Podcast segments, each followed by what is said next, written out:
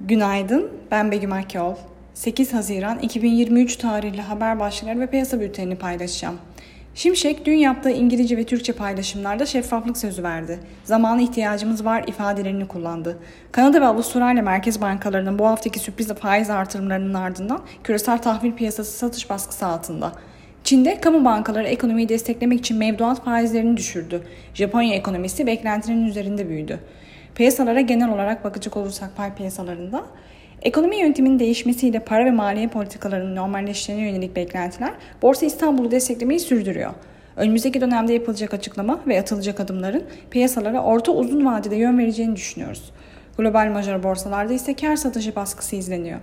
Bu sabah ABD vadeleri ve Alman DAX vadesi satıcılı seyrini sürdürürken Asya endekslerinin geneli yükselişte.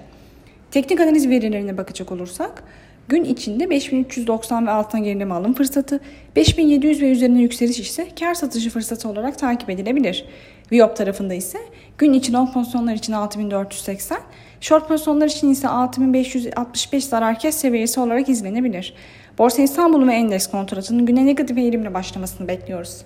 Kazançlı günler dileriz.